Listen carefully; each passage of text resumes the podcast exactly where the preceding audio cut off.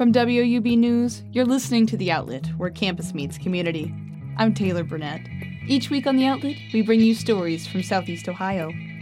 This week on The Outlet, reporter Olivia Roman takes a look into award winning Passion Works Studios, an art studio in Athens that serves as an open and accessible space for artists with disabilities. And WOUB's reporters went out in full for election night, covering the election process and the races that followed. In this episode, we look at what the Athens County Board of Elections does every year during election season, and we go through some of the biggest races this year. What we like to stress is that every voter's voice counts. Every person's voice counts. If we can get your ballot to count, we want your ballot to count. These stories and more right here on The Outlet.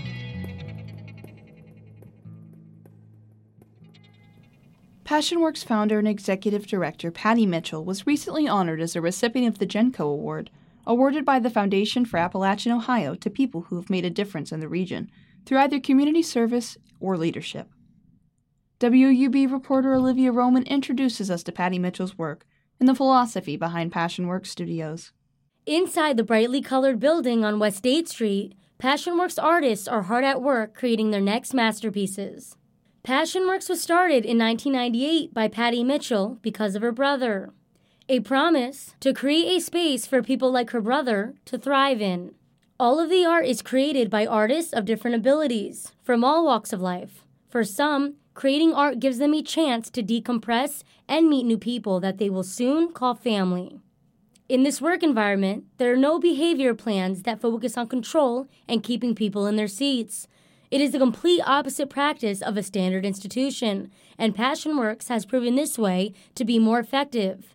Every year, the Jenko Awards are given to a few individuals in the Appalachian, Ohio region to recognize these unsung heroes for their amazing service to creating a better quality of life and their visionary leadership. Everyone in the studio was excited that more well deserved recognition was coming their way. Learn more about Passion Works and the services they offer at passion-works-studios.myshopify.com.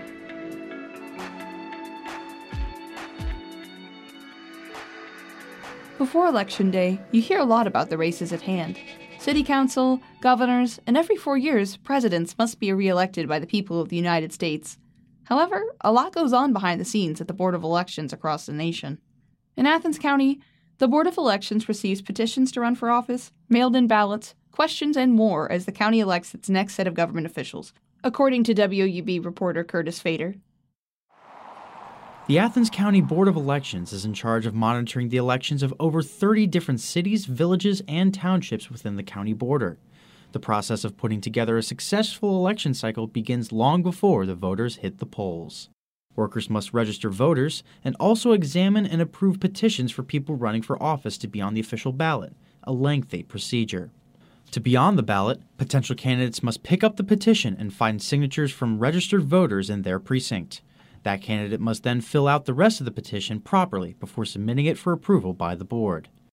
The board then validates the registry of the people who signed, examines the document for any other possible issues, and then certifies that candidate to be on the ballot. There have been some candidates with rejected petitions this election cycle, including Dan Sherman getting his petition to be a candidate for an unexpired term in the Nelsonville City Council rejected twice before being resolved to having his name on the ballot. Once the ballot is finalized, thousands of votes come in early from all over the county leading up to Election Day. Deputy Director of the Athens County Board of Elections, Tony Brooks, explained the process of collecting and counting the votes to determine the winners. They fill in the ovals next to the selections of their choice on the ballot.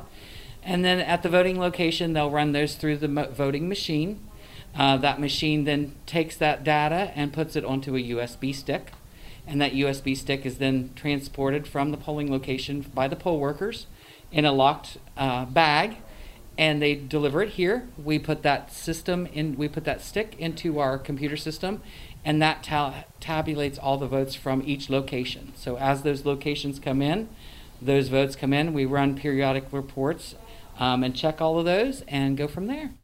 In a society fresh off of repeated challenges of the validity of the 2020 elections, Brooks had this to say about Athens County's efforts on conducting a fair election.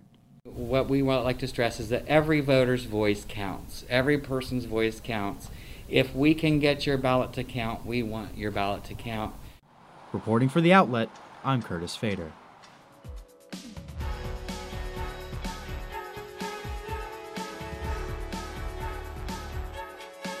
For Athens City Council this year, the only contested race was the at large seats. The three that won and will stay on are Democrats Micah McCarey, Sarah Grace, and Ben Ziff. Grace has been on since 2018, and McCarey and Ziff were originally appointed earlier this year. Each of them received 26% of the vote that defeated independents Damon Crane and Iris Virgie. Ben Ziff says that winning this election means more to him than when he was first put on the council in April.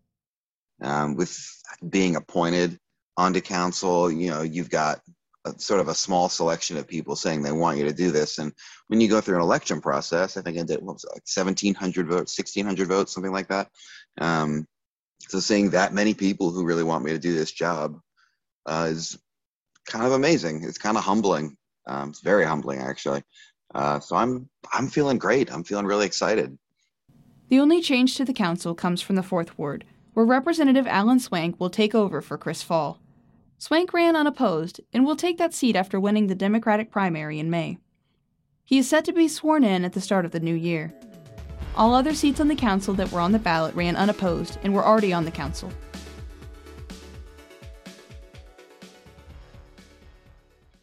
Hi, I'm Ben Schwartz with WOUB, and I've been covering Ohio's 15th District congressional race. As of now, the Republican candidate, coal lobbyist Mike Carey, looks to be the winner with 93,255 votes against State House Democrat Allison Russo's 66,757.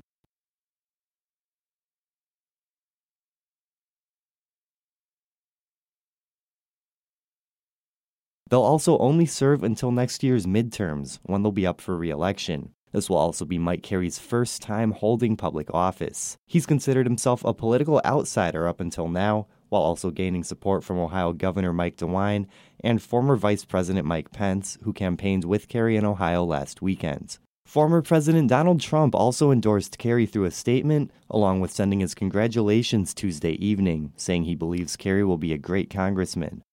Carey's campaign spoke a lot about his support from the former president while campaigning, saying in a statement after the election that Trump is, quote, without a doubt, the leader of our party. Now, Ohio's 15th congressional district has historically leaned Republican, so the results are no surprise. The district now spans from Athens up north to Columbus, but that's set to change soon, as Ohio state lawmakers are working to redraw the state's congressional maps. The district will likely not look the same in 2022. For WOUB in Athens, I'm Ben Schwartz with The Outlet. That's all we have for you this week. Thanks for joining us. The Outlet is produced each week by me, Taylor Burnett. We're edited by Atish Baidia, Aaron Payne, and David Forster. Gentak Han mixes our audio. Adam Rich is our technical assistant, and our theme music is performed by Ryan Gabos. Subscribe to The Outlet on SoundCloud or Spotify, as well as Apple Podcasts. You can find us online at woub.org. You can also follow us on Twitter at outlet underscore WOUB and Instagram at WOUB underscore outlet. We'll be back next week with more stories from Southeast Ohio.